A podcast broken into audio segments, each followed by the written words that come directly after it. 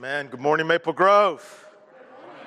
Good morning to those who are in this room and those who are watching online all over the fruited plain, right? Hey, let's give a loud shout out to Jesus right now. At home and in here, come on, get off that couch, get out of that chair, and give him a shout.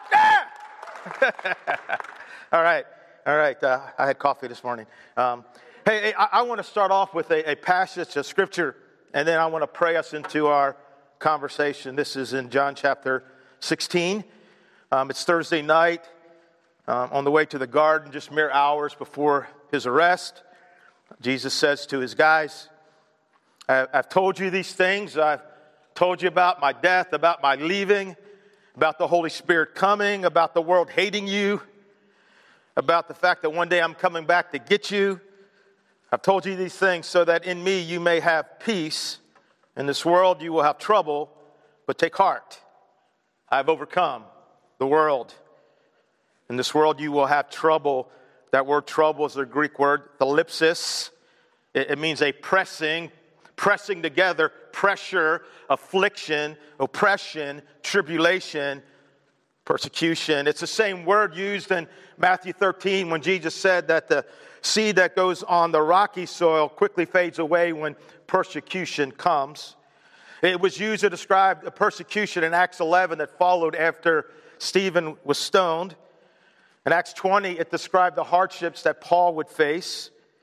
And it's used in Revelation chapter 7 to describe those who had come out of the tribulation who, and who now stand before the throne of God along with people from every tongue, tribe, and language praising God. In this world, you will have trouble. In this world, you will have pressure. In this world, you will have affliction, hardship, and tribulation. But take heart, I have overcome the world. That word overcome is the Greek word nikeo. It means to overcome, to conquer, to, to carry off the victory. Same word used in Romans 12:1 when we're told, do not be overcome by evil. Do not be overcome by evil. Do not let evil carry you off but overcome evil, carry off evil with, with good.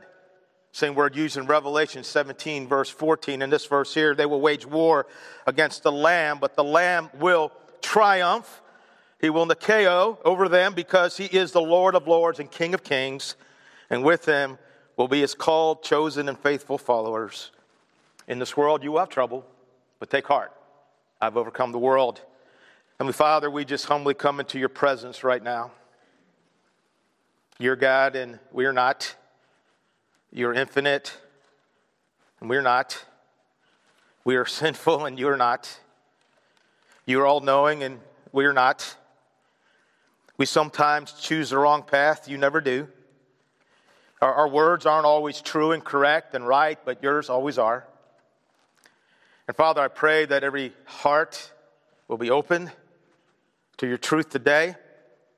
Uh, Father, I pray that we will listen to your truth and push aside any distractions, any already set in our minds opinions and agendas. And I pray that you would most definitely purify the heart and mind of the one standing up here speaking. That what I say is only what you want me to say. In Jesus' name, amen.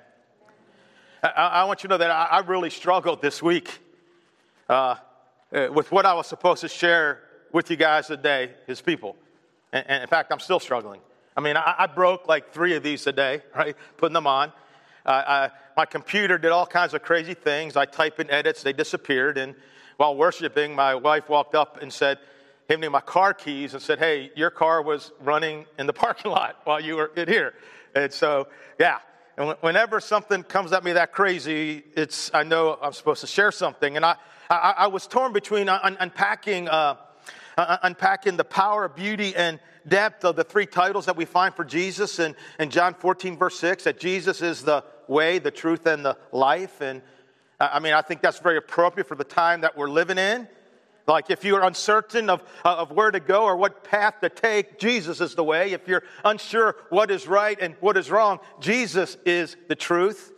And if you're looking for meaning, fulfillment, and purpose, Jesus is the life. But yet at the same time, I had this other conversation tugging at me as well, and it was to unpack Matthew chapter 5, verse 9. And I kind of juggled with both of these all week long until sometime Thursday. And here's where I landed. Next week, we're going to talk about how Jesus is the way, the truth, and the life. This morning, we're going to step out of that series, Name Above All Names, where we're getting to know Jesus better, and we're going to unpack Matthew 5 9. Blessed are the peacemakers, because they will be called sons of God. Now, that word peacemaker is a compound Greek word. Uh, it's kind of funny. Uh, I may have a guy listening right now who got his graduate work in Greek. He's watching in Florida. If you're here, Tristan, props. Enjoy talking to you yesterday. Looking forward to you moving here. And I told him on the phone, hey, I, I mentioned Greek a lot, but I mispronounce it all the time. So he's, if you're listening, Tristan, man, this is coming at you, right? So here's the Greek word peacemaker, irena a poios. Irena poios. Peace. The word peace means the end of rage, destruction of conflict and war, harmony between individuals, to make complete and restore to a flourishing wholeness. The word make, poiaho, means to cause, to produce, to render, to be the author of, to execute, and to bring forth. You see, this word peacemaker, it's a, it's a word bursting with energy. It mandates action and initiative. It describes someone who is willing to drag two combat- combatants to the table and give them a reason to put down their weapons and to live together in peace. And notice that Jesus, he did not say, Blessed are the peace wishers, blessed are the peace hopers, blessed are the peace lovers, blessed are the peace dreamers, the peace talkers, and not even the peace keepers, but blessed are the peacemakers because peace must be made. Peace doesn't happen by chance, peace must be fought for. Bottom line, a peacemaker is never passive. Instead, they're always active, taking the initiative, initiative, entering the fray, jumping into the arena. Peacemakers are up and they are doing, they're actively pursuing peace. Psalm 34, verse 14 reads this way Turn from evil and do, do what? Do good. Seek peace and pursue it.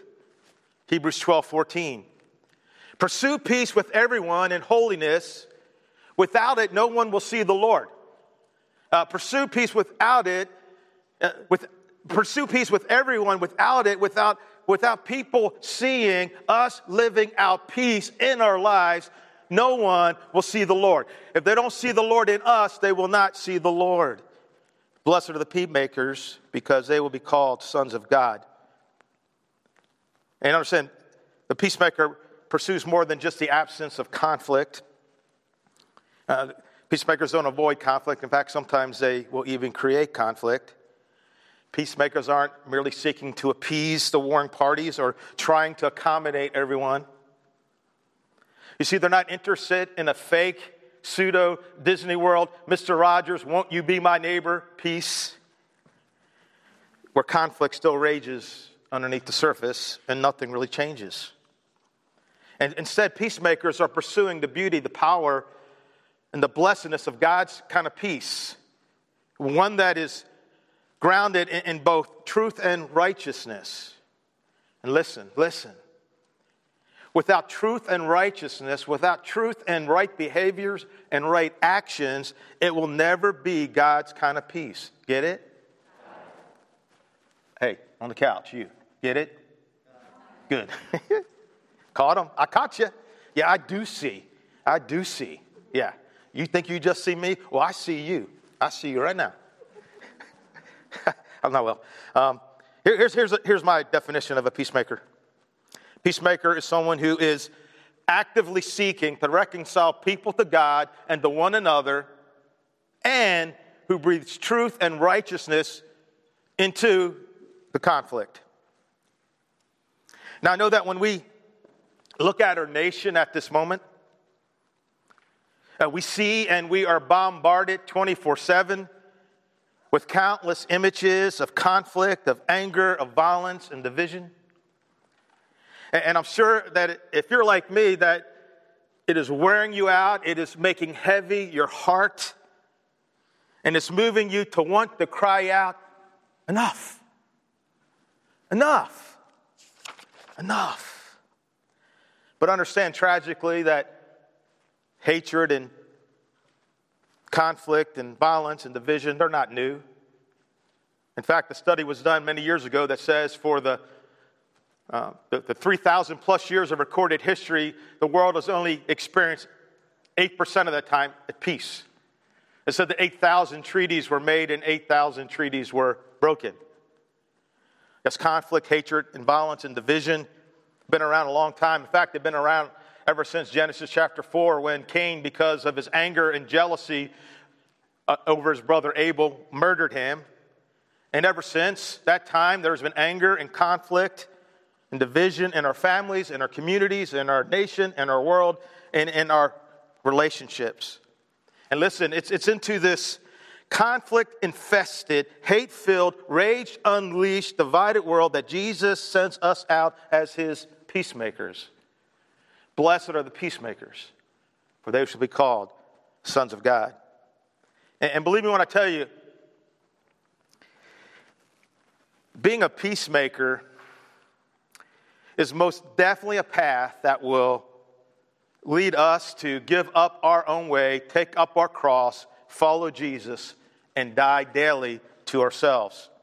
Now, now the way I, I, I want to Uh, attack this conversation is just I want to unpack two statements. The first is like father, like son, and the second is the peace we must make. But before we do that, I, I feel that we need to pray again as we come into this conversation. And I would encourage you at home and in this room. I'm not telling you what to do. I'm not a dictator up here, you know, but it's just symbolic that when you open your palms, you're saying, God, you know what? It's your truth that matters, not my opinions, not my truth, not it's your truth, not worldly wisdom, not what I already think that matters. It's your truth. And you're just saying, hey, I'm open to your truth. May not want to hear it, may be hard to hear it, uh, but I want to hear it. Heavenly Father, we need you right now. God, you called your people to be peacemakers, and Lord, you know the state of our nation right now. Uh, you weep over it, over the pain, the injustice, the hurt, the lives lost, the lives damaged. Lord, I, I just pray that uh, what we do in here makes a difference. And God, I pray you open my heart, even though I have spent time on this message, I know I need to hear it. Holy Spirit, I pray that you just move in us. In Jesus' name, amen. Like Father, like Son, blessed are the peacemakers because they will be called sons of God. And I think it's important for us to understand, you know, when the child becomes a son. You see that, that word, blessed are the peacemakers, for they shall be called the sons of God. Uh, that word call means to, to uh, officially designate someone to a particular rank or office, like when someone is named chairman of the company, captain of the team, spokesman for an organization. And when Jesus says that those who are peacemakers, Jesus says that those who are peacemakers, that those who are actively working to reconcile people to God and to one another and to breathe truth and righteousness in the conflict, he says they will be known, they'll be recognized by who they really are a son of God. Now, we might think that there's no difference between being a child of God and, and, a, and being a son of God. There, such is not the case. You, you see, a, a child of God is one who is part of the family, it's a statement of position. You're in that family. A son of God, on the other hand, is one who is like the family. It's more than a statement of position, I'm in that family. It's a statement of character that I'm like that family. Are you tracking with me? You, you see, a, a, son of God is not only one who carries the family name, but bears the family resemblance, bears the family's, the family's reputation. You, you see, in the New Testament times, in the first century, to be a son meant to have the, the same mind, to have the same values, to have the same beliefs, to have the same spirit of your father. And in fact, in that culture, that if a father had a son that was basically a bum and that opposed everything the father believed in, many times that son would be disowned and disinherited. While on the other hand, if there was a slave that he had, a slave who had the same values and belief as, that father did, that, that slave would be adopted and counted as a son, and would then therefore become an heir because he was a true son of that father. So, what Jesus is teaching when he says that peacemakers will be called the Son of God is that they look like God, that they share the values, the beliefs, the missions, the purposes of God, that they, that they have the same mind and the same spirit of God. In other words, when people look at them, when they see how they live, when they see how they fight for God's kind of peace, they're like, hey, you must be a son of God because you look just like him. Question Do people in your life recognize your resemblance to the Father based on your effort at peacemaking? I understand you're a child of God because you have surrendered your life to Jesus, but you are a son of God when, like the Father, you pursue peace. Blessed are the peacemakers, for they shall be called sons of God. Pursue peace with everyone. Without it, no one will see the Lord. Uh, so, the question that we need to be asking ourselves, right? This is you and Holy Spirit time. Uh, are we actively seeking to reconcile people to God and to one another? Are we helping to bring lost people to His grace? Are we helping to bring two people who are fighting back together again? Are we working to restore unity within a family? Or making amends between a brother and a sister? And are we recognized as assisting God in His peacemaking activity in His conflict infested, hate filled, rage unleashed, divided world? I mean, like, would someone walk up to you and say, Hey, you can put your like, Hey, I've been watching you. And listen, the way you live, the way you act, the way you talk, the way you speak, the things you do, the kind of peace you pursue, you look just like the Father. I, I know who you are. You must be a son of God.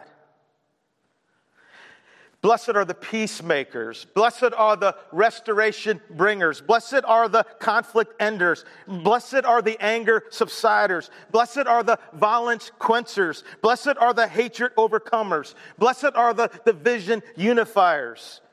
For they shall be called sons of God.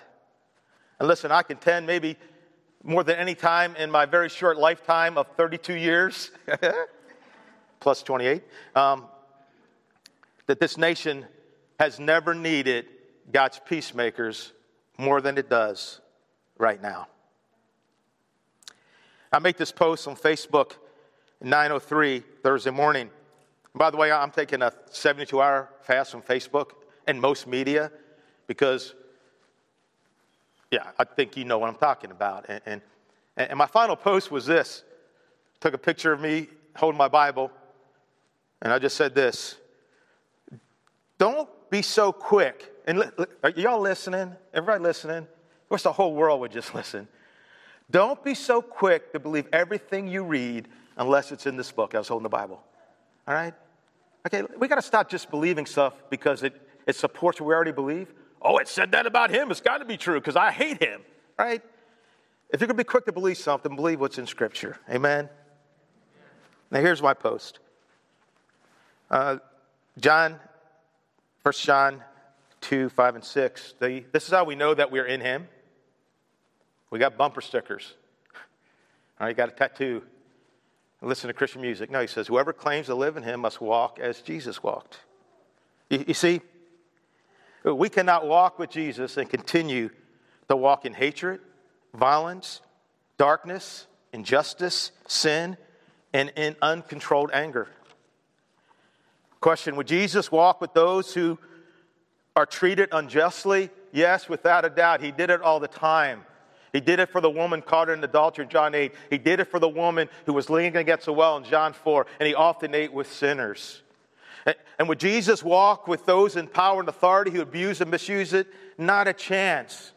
In the Gospels, we see Jesus calling out those who abuse their authorities. And throughout the Old Testament, we see God calling out injustice all the time. In fact, he says these great words in Amos chapter 5, verse 24 Just let justice roll on like a river and righteousness like a never-ending stream. Amos 5:24. And would Jesus walk with those who violently riot, burning buildings, attacking police, and hurting other people? No. I mean, seriously, do we even need to ask? Bottom line, if we claim Jesus, we must walk with and walk like him when we pursue peace. Understand, there was much injustice in the world that Jesus lived in. Being occupied by the Roman army and being, being ruled by a corrupt religious leadership was not a party, to say the least. How did Jesus respond? Listen, those who claim to know Jesus must come against injustice in the very ways that Jesus did by bringing the compassion, the care, the love, and reconciliation of God with people who need it. Hear me.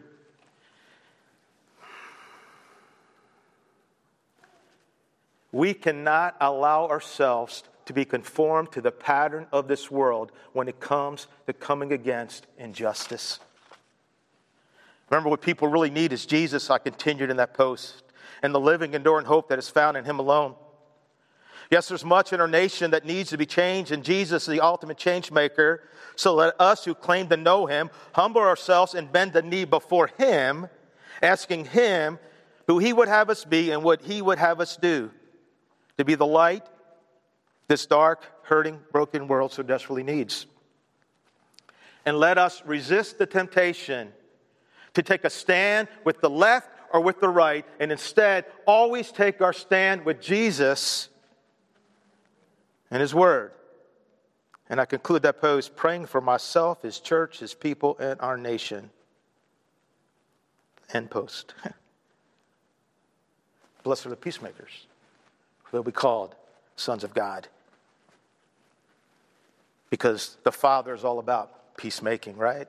I mean, ever since Genesis chapter 3, when, they, when Adam and Eve bit that fruit, the entire story, right? The entire story uh, was about God making peace with his people. From Genesis until Luke 2, when the angels fill the skies and proclaim glory to God in the highest, and on earth peace to those on whom his favors rest.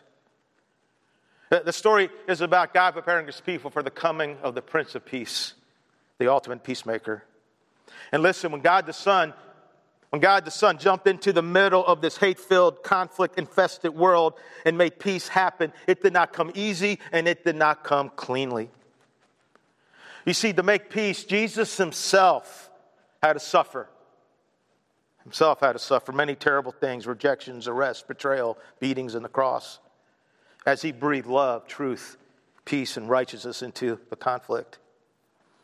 And there are many verses I could read about him, about our Prince making peace. I'll just read one. There's a whole sermon on May 10th. You can check that out. This is good stuff. Um, Colossians chapter 1. God's word is true. Um, for God was pleased to have all his fullness dwell in him, and through him to reconcile to himself all things, whether things on earth or things in heaven, by making peace through his blood. Blessed are the peacemakers, for they shall be called sons of God. Uh, blessed are those who don't simply want to be known as a child of God, as awesome as it is, but want to be known as a son of God because of where they talk, live, behave, and pursue peace. Now I want to pack a little second little point in our notes. If you got notes, if you don't have notes, there are notes. There's always notes. Blessed are the peacemakers because they'll be called sons of God. And so we're going to dive a little deeper into this concept of peacemaking so we can know what it is we're supposed to do in order to be called sons of God. But I first briefly need to talk about like what peacemaking isn't because there's some misconceptions out there. Peacemaking is not avoidance of conflict. Listen, never are we instructed to run from conflict and understand putting our head in the sand, hoping that conflict will magically disappear, only delays, only delays inevitable. You see, conflict, like a cancer, if left unchecked, it grows, it spreads, it metastasizes. Next, peacemaking is not about appeasement. Uh, understand the peace at any price mentality is far from biblical peace, which is grounded again in truth and righteousness, and truth and right living and right behaviors. Peacemaking is not accommodation. You see, the person who glosses over the problems, acting as if everything is all right when it's not, is not a peacemaker. Bottom line, to appease, to avoid, to accommodate does not make us a peacemaker, but rather maybe a peacekeeper. And there's a big difference between the two. You see, peacekeepers want peace at any cost. Therefore, they often choose peace, their version of it, peace over truth, peace over doing what is right, peace over healthy and authentic relationships, peace over having tough and difficult conversations, peace over calling out in a Jesus like manner things that are wrong and things that are sinful. Peacekeepers like to sweep everything under the carpet. And in doing so, again, they settle for a counterfeit pseudo Disney World Mr. Rogers peace that's based on avoiding what is real and what is true. Understand, church, the peace of the Bible never evades issues. It knows nothing at peace at any price, nor does it rationalize and excuse, justify, accommodate wrong behaviors and falsehoods. Instead, it confronts problems and it seeks to solve them. And after it solves the problems, it builds bridges between the people who had once been separated. That's what Jesus did for us, right? He, he, secured our peace, and then he did what? He secured our peace, and then he built a bridge. See, peacemakers, in many ways, they are bridge builders. Listen, I, I, I think, I, I, think the, I, think the more bridges we build between people, the less conflict there will be. And I think that's especially effective if we actually build those bridges before the conflict actually starts. I mean, many of you probably seen this video of this sheriff chief out in Michigan who, who knows this community and they know him, and, and, and, and he, was supporting them and the injustice that sometimes happens, which is right and good. And, and it was so cool. He's talking to them. He says, Hey, watch out for that officer there. You know how much he always likes to hug you. And they just started chanting, Walk with us, walk with us, walk with us. Why did that happen? Because this officer here, getting that selfie there, you know, that, that he, he built the bridge.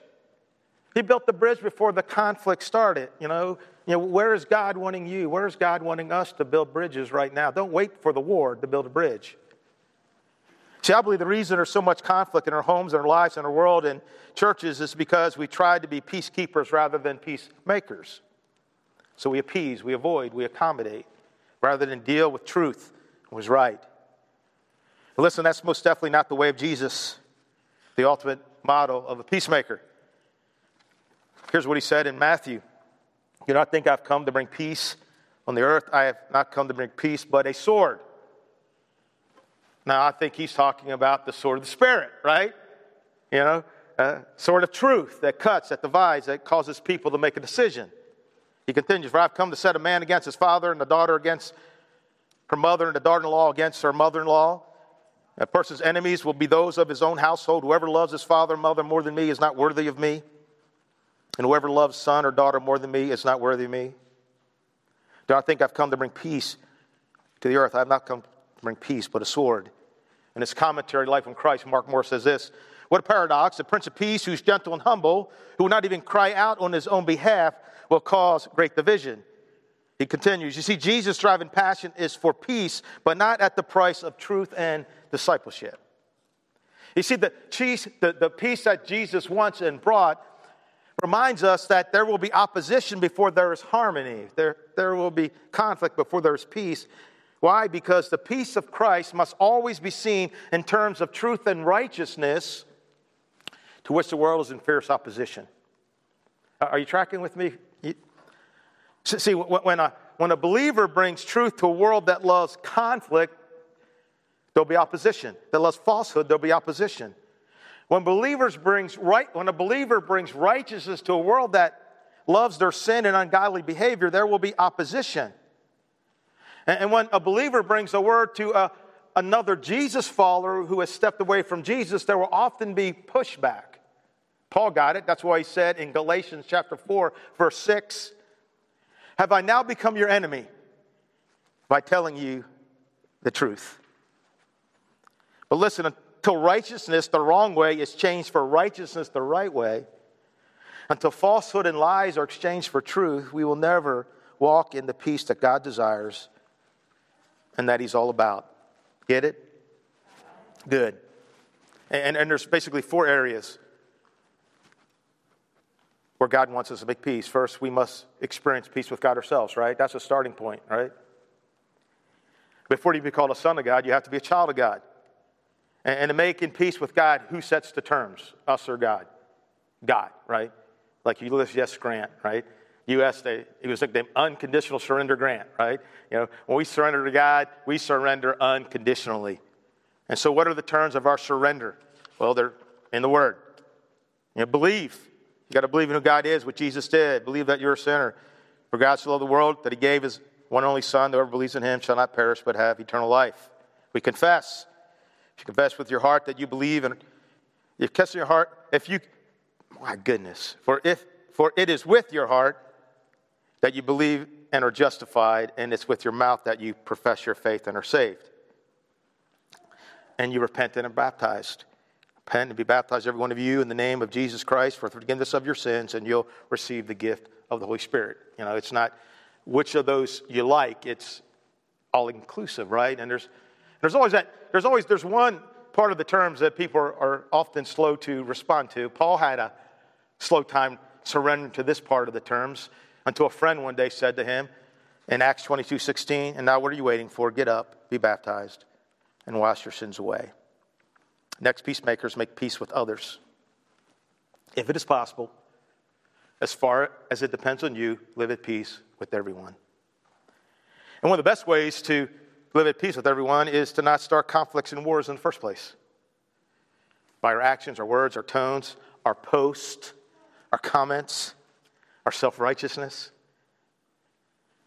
or by being prideful, critical, harsh, judgmental, defensive, hateful, mean spirited, and instead adopt the Ephesians 4 philosophy.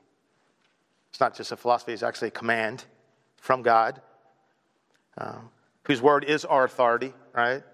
I always encourage you to base your life not on the wisdom of the world current or past, which God says is foolishness, but base your life on the wisdom of God. He says, The prison Lord, then I urge you to live a life worthy of the calling you've received. Be completely humble and gentle, be patient, bearing with one another in love.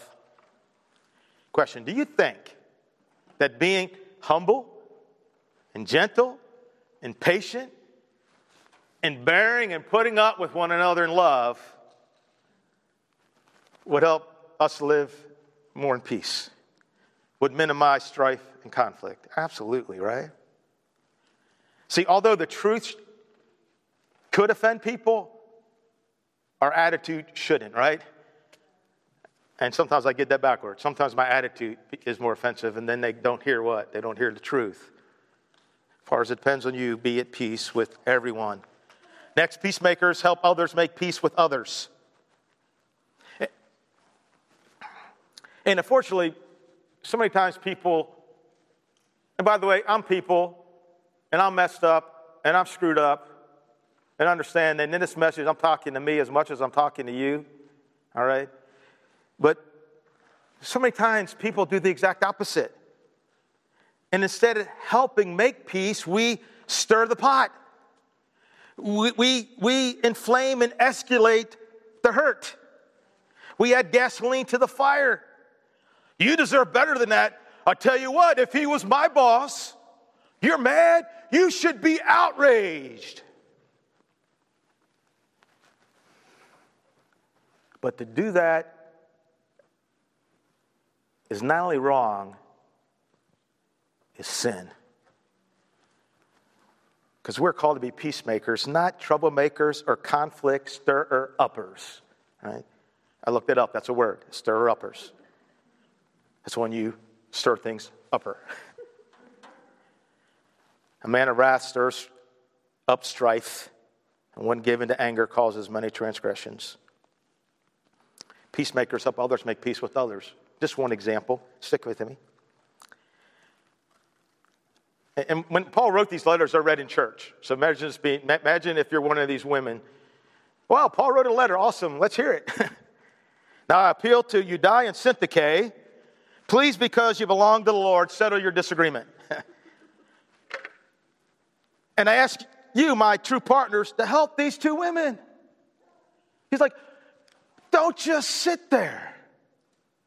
Don't just watch people hating on each other and not loving each other and just watch. For they work hard with me in telling others the good news. They worked along with Clement and the rest of my coworkers whose names are written in the book of life. Peacemakers help others make peace with others. And yet it can be messy, it can be ugly. And a lot of times they're not going to want your help. And that's why you need to remember Ephesians 4, right? And approach it know, humility and gentleness and truth and grace and bearing with one another in love. It's difficult. But I tell you, there, there's no better feeling if you've ever been a part of it than two people who were at odds and somehow you help them come back together again. You know, it's pretty sweet, isn't it? it it's a sweet and beautiful thing to see. And finally, but certainly not last, peacemakers lead others to peace with God. Two ways. You know, if a believer stepped away from God, we help them come back. And that can be, that's, the, that's hard, right? you got to be a believer. All right, what you're doing right now is wrong. Who are you? That's why make sure you always if you're using God's word as a plumb line, you're not judging anybody, right? It's God's word, right? I mean, if I wrote God's word, man, there's a lot of things I would take off the list, mainly my sins, right? Yeah, that's okay. That's all right. You got a reason for that. They were an idiot to you. Right? If they're an idiot to you, you get to smack them. That's cool. But I didn't write it, so I don't get to do that, right? And, and, and neither to you. But uh, this little concept, well, you can't judge anybody. That's, that's garbage because you're not. You're in love holding out God's word because you love them. Amen? And also those who have never experienced peace with God for salvation, right? You know, that's what God has called us to, right? To help lost people find salvation. You know, if the Bible's true, then heaven is real. And it's terrifying to think that anybody we know, even our enemies, right, would actually wind up there, right? And so we're like, hey, hey, how do I lead someone to Jesus? Jesus said in Luke 10, the harvest is great, but the workers are few. Sad for God, sad for the lost, sad for us. Pray to the Lord who is in charge of the harvest. Ask him to send more workers into the field. And we talk about pray for one more than we probably pray for one, right? You know, every day, God, give me one person to share your love with today. Because here's, here's what I think. I actually wrote in a file folder. I think I left it at home. Let me step and look at my book bag for a second. Those you watching at home, you can't see me, and it's not there. Of course, it's not there because it's been a crazy week. But I added a slide on the file folder, but it's not here. And here, here's what I think. Here's what I think. I could be wrong. I may be wrong, but I may be right. Is it a lunatic I'm looking for? No, okay, wrong song. Okay. Here's what I think.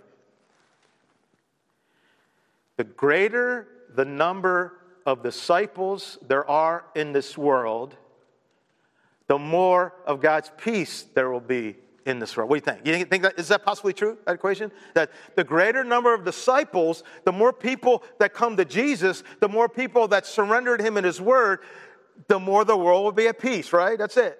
And if all the millions of Christians around the world decided, let's maybe the way we can help bring peace is to make people have peace with God, and we can spread that around. Blessed are the peacemakers. See if I got my notes. This is where I'm supposed to hold the folder up. Says right here, folder. Get in here.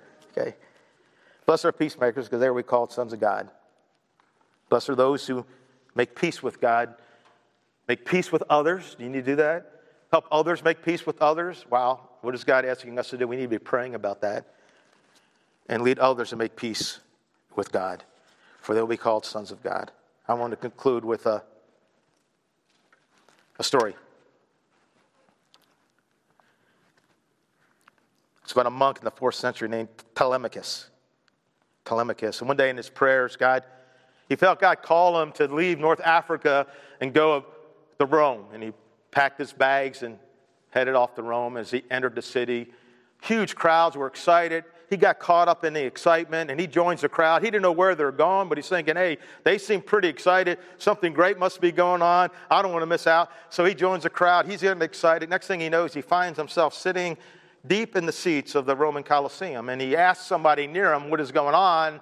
And he, the person let him know that, hey, Rome had just won a great victory against the Goths and the Goths, and now God, now, now the emperor has declared a circus in honor of their great victory. And he took his seat. He couldn't miss the emperor sitting up there, nor could he miss it when the gladiators came in and, and took their stand before the emperor. And they said that thing that they said before every battle you know, We who are about to die salute you. In that instant, he knew what he had stumbled on, and he'd heard about it before from other bishops and all, but they all thought it was a legend. But now he actually realized that at that moment, it's a real thing. And soon the gladiators, they pulled their weapons and the bloody brawl began just a few hundred yards from him. And the grotesque nature of the sport appalled him. And worse yet was the reaction of those in the stands. The spectators were in a bloodthirsty ecstasy over what was happening. He was sickened by it, he was shocked. In the instant he realized it must stop. And so from his seat, he yelled out, in the name of Jesus, stop. In the name of Jesus, stop. But no one could hear him. And before he knew it, he actually found himself jumping into the arena with the gladiators. And first they see this guest and don't know what to make of it. And he's shouting, In the name of Jesus, stop.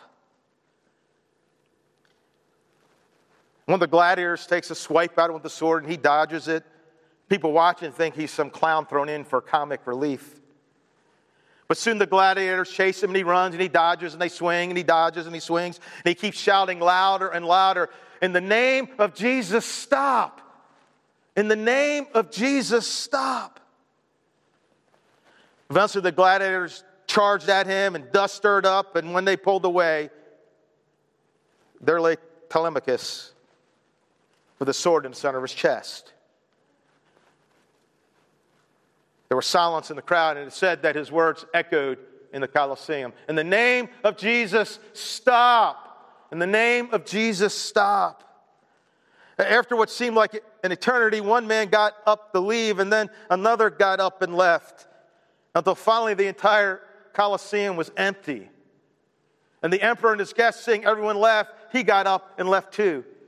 And eventually, all the gladiators, they dropped their swords and they walked out and left as well. And all that remained in the Colosseum was, was the lifeless body of the monk.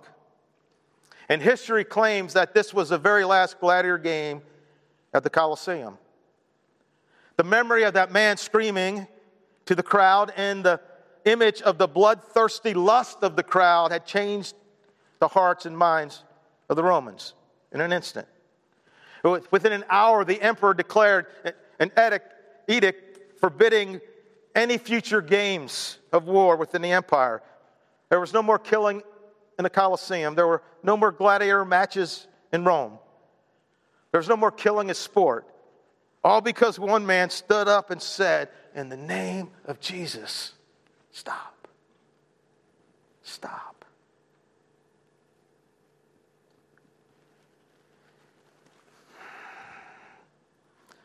When we see injustice, we see violence and anger and hatred and division, well, we like Telemachus have the courage.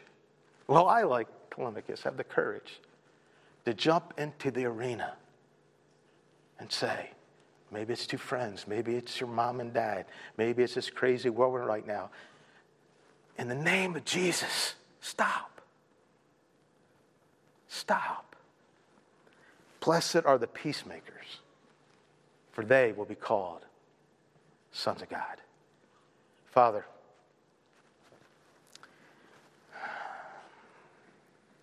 we need you. Our world has always needed you. It seems like now you're needed more than ever, that your truth is needed more than ever. And God, help us to know what you would have us do. Help us to get our direction from you and you alone. Help us not to join any bandwagon at all. Help us not to be led by any truth other than your truth. God, give us courage.